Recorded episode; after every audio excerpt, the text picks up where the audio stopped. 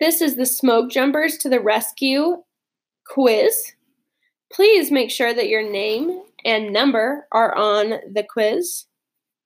You will need to find the page number and proof for each answer. Make sure you're writing down the sentence where you found that proof. Number one, the passage says that the line attached to the plane helps open the parachute. What does the word attached mean? A. Took. B. Joined. C. Tugged. D. Dragged. Number two, why are smoke jumpers called to put out a fire? A. It's easier for them to put out a fire. B. It is often safer for them to put out a fire. C. They are able to use fewer people to put out a fire. D. They are able to get to the fire quicker than other firefighters. Number three, how does the author support the idea that creating a fire break is an important is important? A by explaining how smoke jumpers get to fires. B by telling which tools are needed to stop a fire.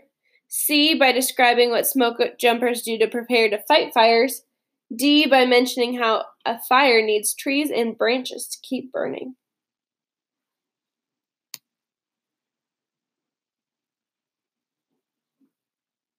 Number four, how does the author organize the selection called Practice, Practice, Practice?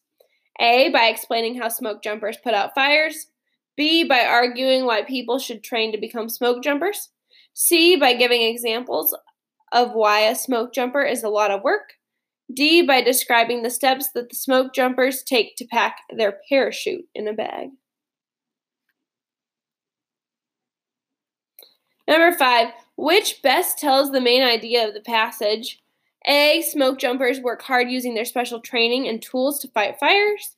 B. Smoke jumpers need special equipment, such as parachutes, to do their job.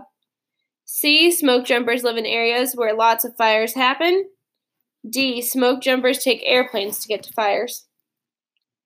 Please make sure that you have proved every single answer before you turn this in.